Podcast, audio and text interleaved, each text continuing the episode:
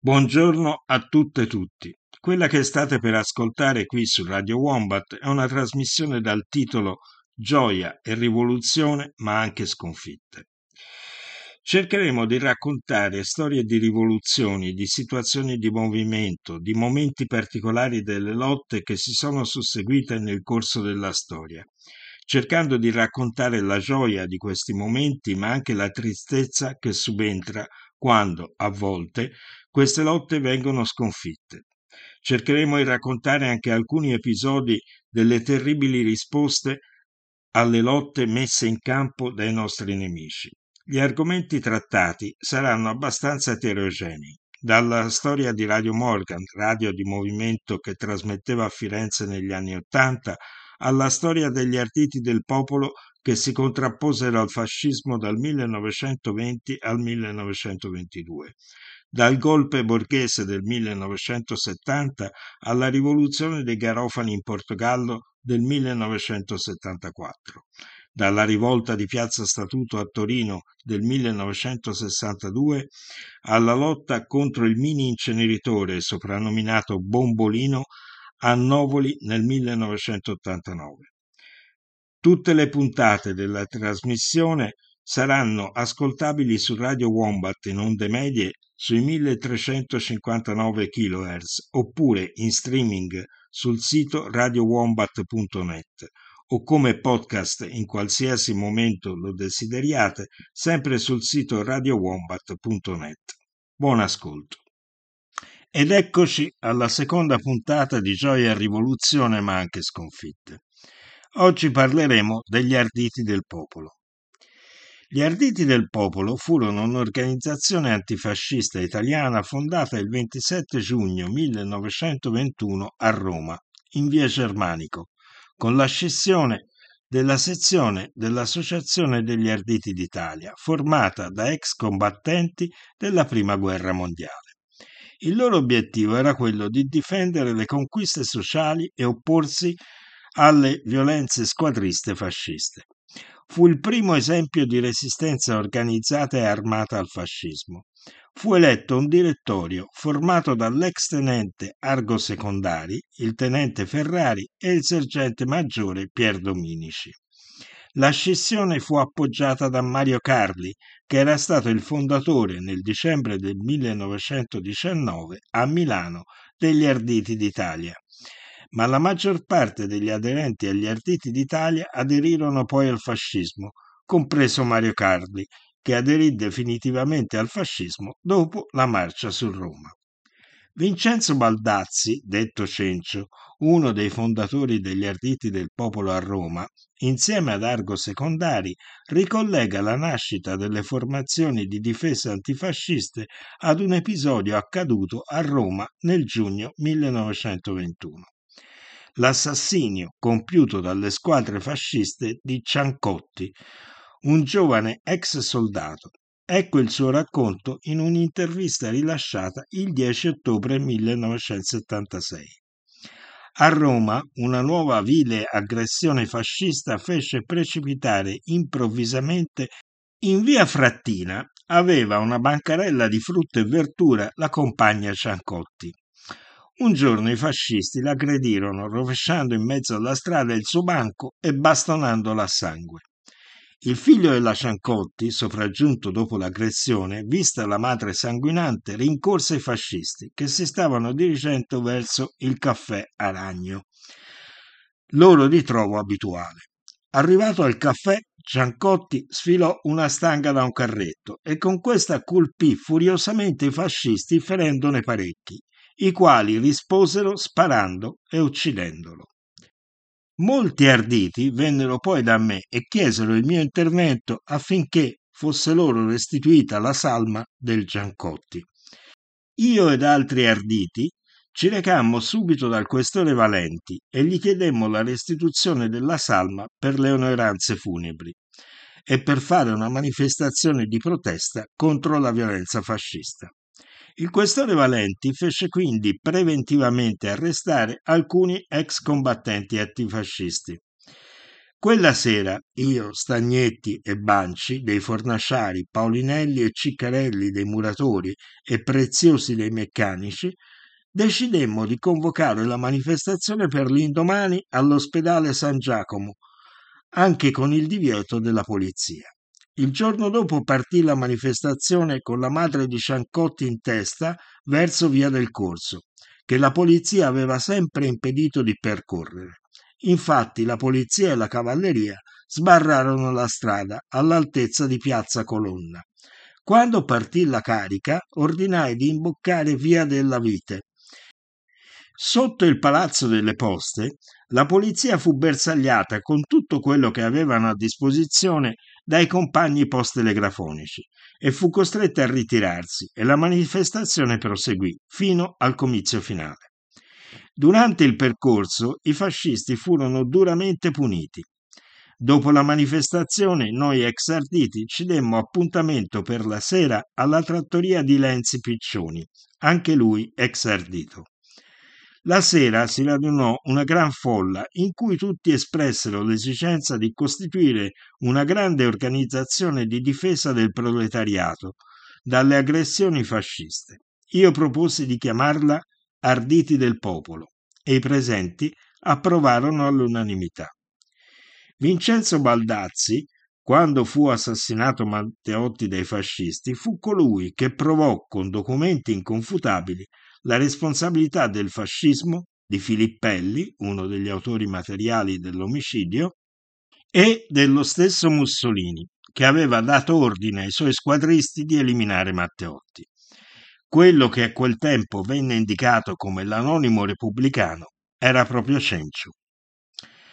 La storia di Vincenzo Baldazzi è possibile leggerla nel libro di Pierluigi Gatteschi Io e Cencio, il movimento degli arditi del popolo dal 1919 al 1922, edizioni Dea. Sentiamo ora come Eros Francescangeli, autore del libro Arditi del popolo, Argo Secondari e la prima organizzazione antifascista 1917-1922, edito da Odradek, racconta gli inizi degli arditi del popolo e il contesto politico in cui nascono. Spiega come non tutti gli arditi d'Italia fossero tutti fascisti, ma ci fossero anche componenti di sinistra. Ci ascoltiamo quindi una parte del suo intervento a Lucca il 22 aprile 2021 in occasione dell'anniversario della nascita degli Arditi del Popolo. Gli Arditi del Popolo sono ex combattenti, non tutti ovviamente combattenti dei reparti d'assalto, eh, lo specifichiamo, gli Arditi sono, erano i combattenti, nascono nel 17 sul modello delle Sturmtruppen austro-ungariche eh, come reparti speciali d'assalto. Era una novità per l'epoca, adesso ogni forza armata ha i propri reparti d'assalto, il Cormoschin eh, e via dicendo. Allora, insomma, vengono creati questi reparti che in Italia prendono il nome di Arditi, come per sottolinearne il coraggio. Eh, non mi soffermo su chi fossero gli arditi, cioè tra gli arditi troviamo ferventi nazionalisti, eh, anarchici, eh, ex socialisti, eh, repubblicani, cioè una buona fetta di questi arditi fa parte di quella sinistra interventista eh, che era sia rivoluzionaria che riformista in realtà. Tra gli interventisti c'erano anche molti riformisti, molti sindacalisti rivoluzionari però tra gli arditi troviamo anche, come si dice, avanzi di galera, eh, anche perché eh, chi era punito per reati militari, qualora si fosse arruolato negli arditi, nei reparti degli arditi, eh, aveva del, dei vantaggi dal punto di vista penale e poi anche nel trattamento. Quindi negli arditi un po' troviamo un po' tutto quando finisce la guerra si organizzano nel movimento degli ex combattenti, come quasi tutti gli ex combattenti. Anche qui la storiografia ha un po' tagliato con l'accetta, presentando gli ex combattenti come gli antesignani del fascismo, promotori o fascisti ante. Non era così, l'Associazione Nazionale Combattenti aveva varie, varie anime, poi ne esistevano molte altre di orientamento cattolico, di orientamento liberale, repubblicano, di orientamento nazionalista o filofascista anche, ma eh, anche per esempio una delle più grandi associazioni di ex combattenti è la Lega Proletaria Mutilati, Invalidi, invalidi e Reduci di Guerra, che faceva riferimento ai partiti operai, quindi al Partito Socialista e agli anarchici prima del gennaio 21, poi anche al Partito e ai sindacati. Ovviamente. Ecco, saranno proprio le sezioni della Lega Proletaria e le sezioni dell'Associazione Arditistica che creeranno le prime sezioni degli Arditi del Popolo. Innanzitutto la sezione madre nasce da una scissione dell'Associazione Nazionale Arditi d'Italia. L'Associazione Nazionale Arditi d'Italia che si era ricostituita nel, tra il 20 e il 21 su posizioni, diciamo, afasciste. Anche qui ehm, si cerca di eh, cioè, eh, purtroppo la storiografia, soprattutto le ricostruzioni di tipo giornalistico, presentano arbitismo e fascismo in perfetta continuità. Non è così. Gli studi di Cordova, già ricordato, hanno dimostrato il contrario, ma basta anche vedere la stampa coeva e o i libri che venivano scritti all'epoca, si vede benissimo che le posizioni sono diverse tra l'arbitismo e il fascismo. Innanzitutto Mussolini tra il 19 e il 21 è abile nei suoi giri di valzer, quindi a quale fascismo pre-21 ci si riferisce? A quello sansepocrista che vede invece arditi e fascisti quasi eh, uniti, proprio uniti come se fossero un'unica entità, e in questo frangente c'è anche l'episodio dell'assalto all'Avanti. Assalto all'Avanti, aprile 19, poi non ci sono più atti di squadrismo fino al 20, fino al, all'estate, al dicembre del 20, quindi per più di un anno. Quindi per esempio io quell'episodio non lo considero nel, eh, come squadrismo di tipo fascista, quello del 20, 21 e 22. E non a caso all'epoca i, fasci- gli erano insieme ai eh, ma ci si può anche tornare.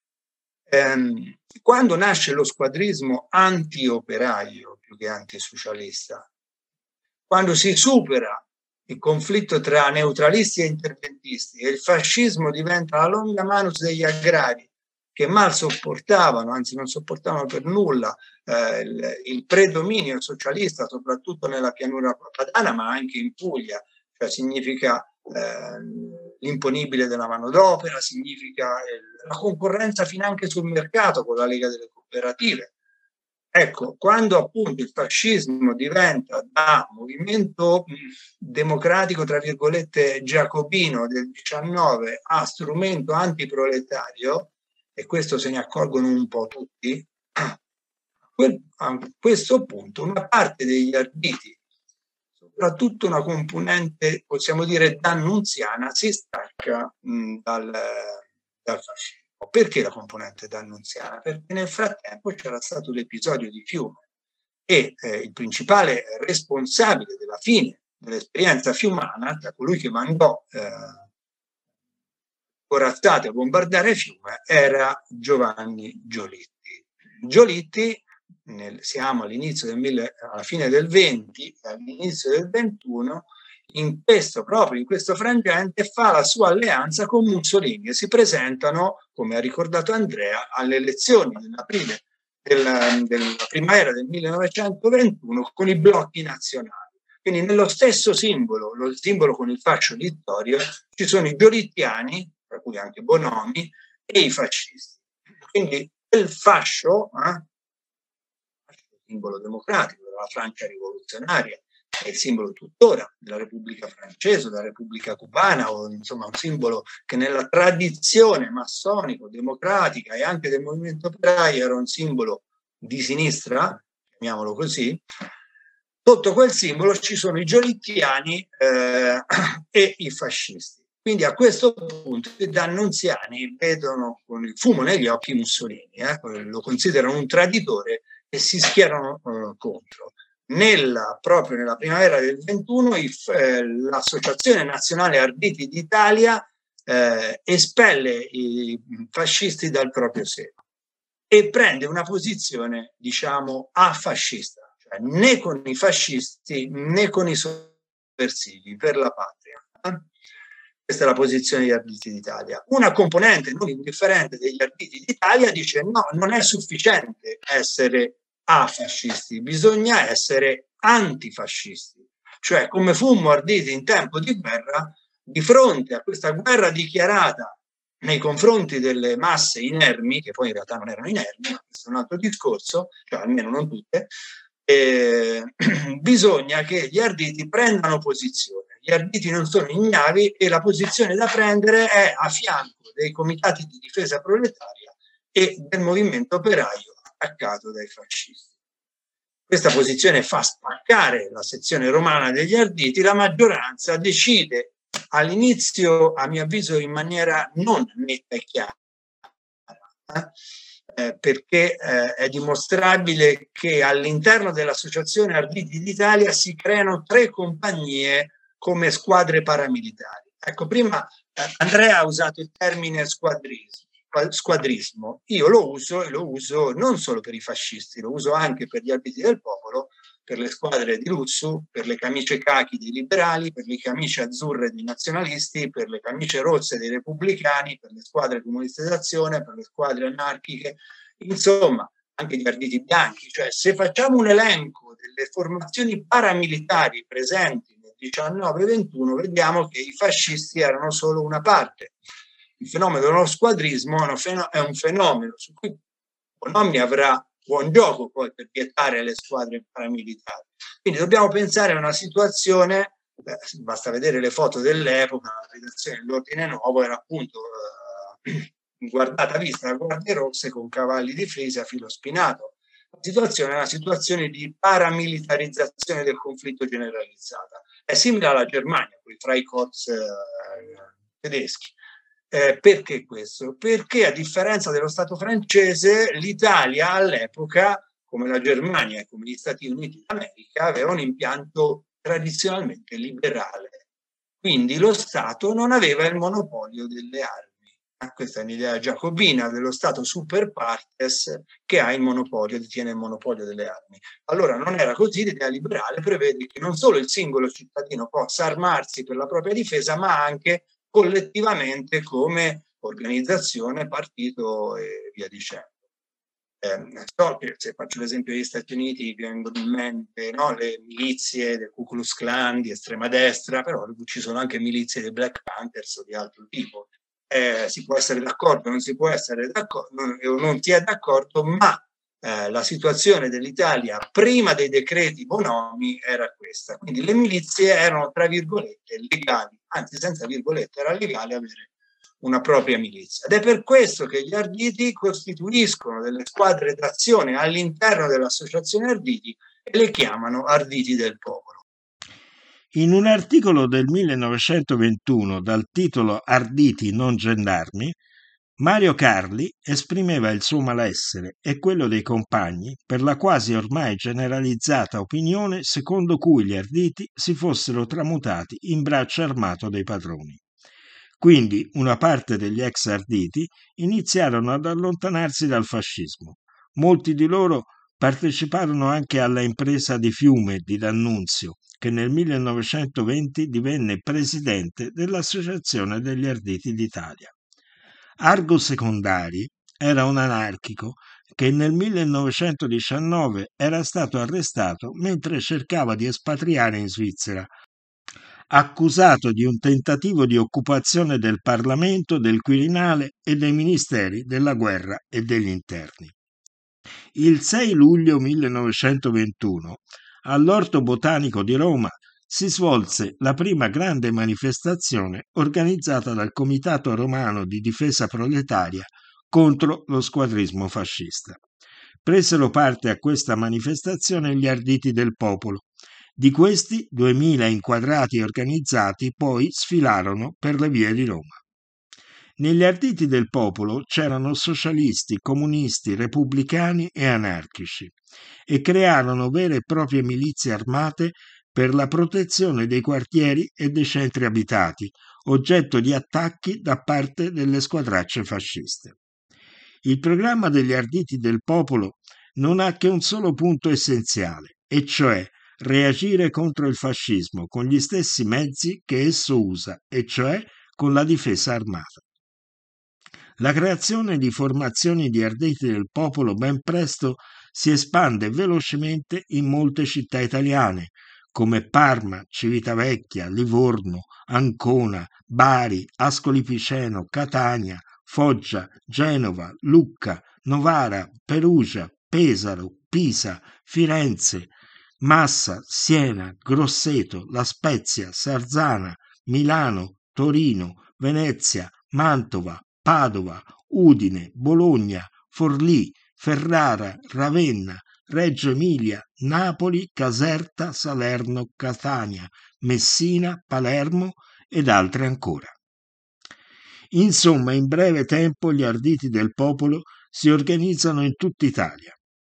A Sarzana, Roma, Parma e Civitavecchia e Bari organizzano vere e proprie insurrezioni di massa, cacciando i fascisti, ma ogni volta che le squadre fasciste incontrano resistenza passano la mano alla polizia, all'esercito e alla magistratura dello Stato liberale. Nella dichiarazione di Argo Secondaria all'Assemblea degli Arditi del Popolo del 27 giugno 1921 possiamo leggere Fino a quando i fascisti continueranno a bruciare le case del popolo, case sacre ai lavoratori, fino a quando i fascisti assassineranno i fratelli operai, Fino a quando continueranno la guerra fratricida, gli arditi non potranno con loro aver nulla di comune. Un solco profondo di sangue e di macerie fumanti divide fascisti e arditi. Lo scontro tra fascisti e arditi del popolo acquisì il sapore di un vero e proprio conflitto armato e di una guerra civile.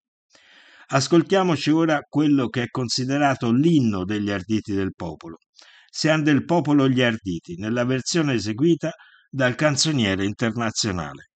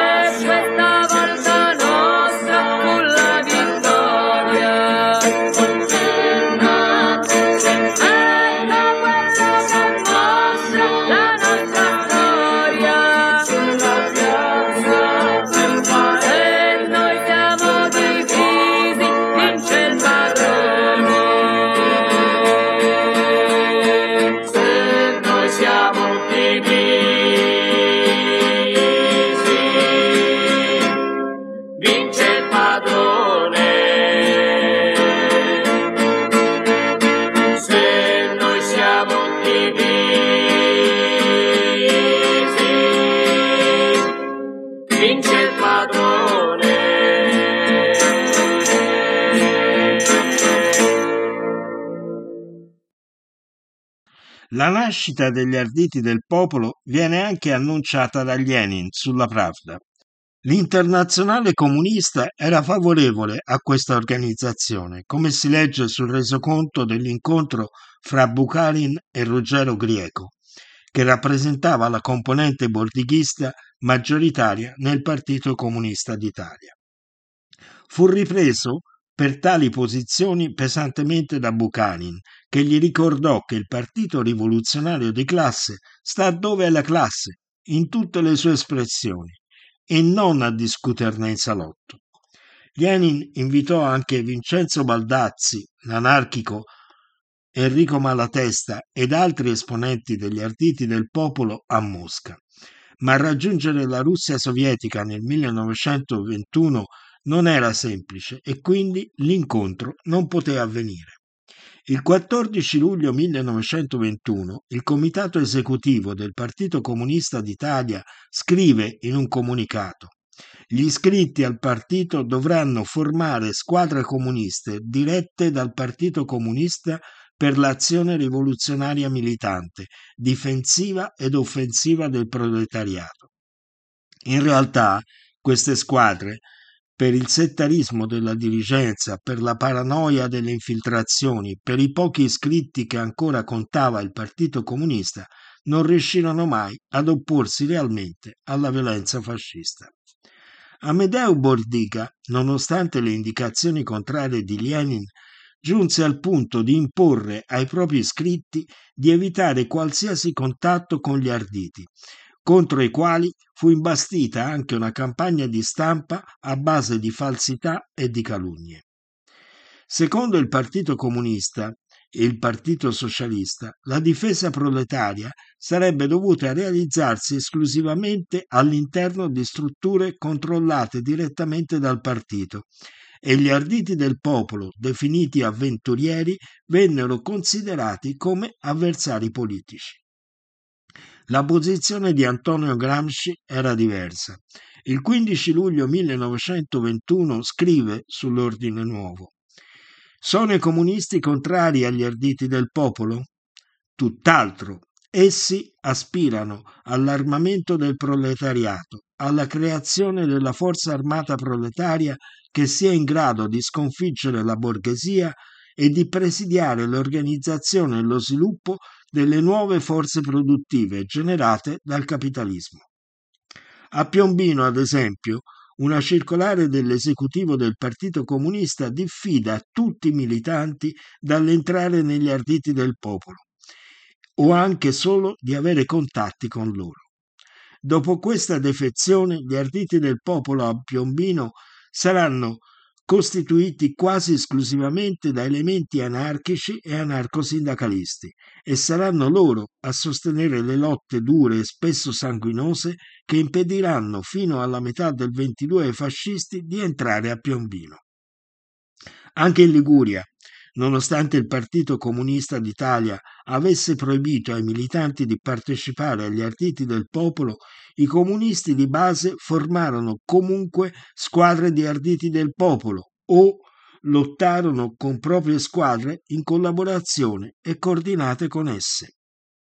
Guido Picelli, l'artefice maggiore delle barricate di Parma del 1922, organizzate dagli arditi del popolo, in un suo opuscolo del 31 maggio 1922 scrisse Quando la reazione infuria e fa strage, quando il delitto elevato a sistema è ammesso dalla complicità del governo e della magistratura, quando le galere rigurgitano di proletari innocenti, quando ogni diritto è calpestato e tutti indistintamente, socialisti, comunisti, sindacalisti, anarchici, sono sotto il continuo incessante martellamento e sottoposti allo stesso martirio, colpiti dallo stesso bastone, occorre far tacere le passioni di parte, finirla con le accademie e le discussioni inutili su questo o su quell'indirizzo politico e poi prosegue. Il fascismo ha per primo comandamento ammazzare. Tutti, indistintamente i partiti borghesi, sono contro di noi in un sol blocco. Sappia quindi il popolo martoriato trovare in sé solamente le forze per difendersi, poiché non rimane ad esso altra via. Nelle riunioni private e pubbliche, nei consigli, nei congressi, a mezzo della stampa, bisogna chiedere l'unità a qualunque costo e subito. Domani potrebbe essere troppo tardi. Coloro che ricoprono delle cariche nelle organizzazioni e per ragioni di dannosi quanto stupidi settarismi ostacolano l'unione del proletariato devono essere sostituiti. Solo nel 1924, nel Partito Comunista d'Italia, ci fu una svolta determinata dalla critica al settarismo di Bordica da parte della nuova dirigenza gramsciana. Solo allora fu apprezzata la figura di Picelli. Anche il Partito Socialista, che stava preparando il cosiddetto patto di pacificazione con i fascisti, il 31 luglio 1921 fa uscire sull'avanti un articolo dal titolo La situazione presente e gli arditi del popolo, dichiarandosi completamente estraneo alla formazione. Nel patto di pacificazione poi stipulato tra socialisti e fascisti, all'articolo 6 il PSI dichiara d'essere estraneo all'organizzazione dell'opera degli arditi del popolo. Bonomi poi capo del governo, nella circolare 19.117 ai prefetti e questori del regno scriverà Già nel concordato raggiunto tra fascisti e socialisti, essi dichiararono che l'organizzazione degli arditi del popolo è al di fuori di tutti i partiti e pertanto essa deve essere considerata una vera e propria associazione a delinquere. Di conseguenza, le autorità preposte dovranno dare le immediate denunzie alle competenti autorità giudiziarie. Questo portò a mandati di cattura, arresti e persecuzioni contro gli arditi del popolo da parte delle autorità di pubblica sicurezza in tutta Italia. Anche la Confederazione Generale del Lavoro abbandonò il movimento di massa antifascista armato ordinando ai lavoratori di subire le conseguenze senza resistere.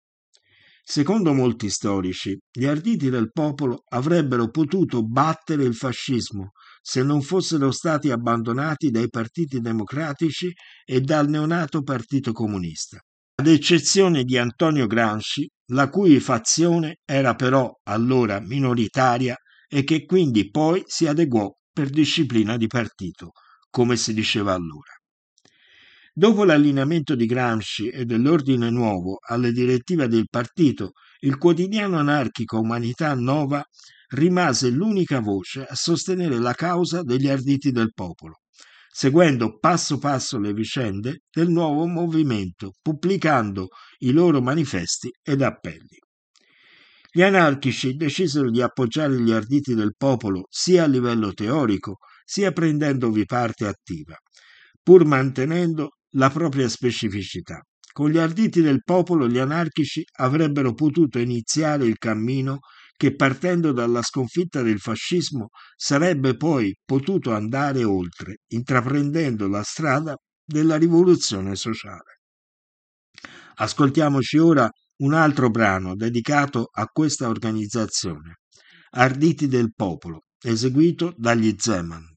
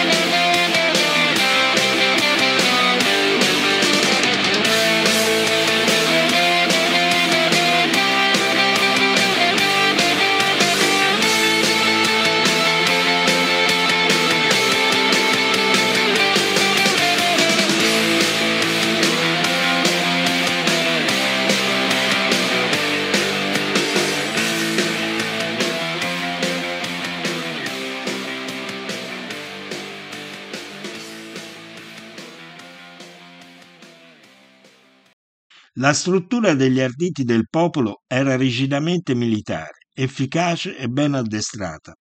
I loro membri erano esperti di combattimento urbano e di tecniche di guerriglia ed erano divisi in battaglioni formati a loro volta da compagnie articolate in squadra.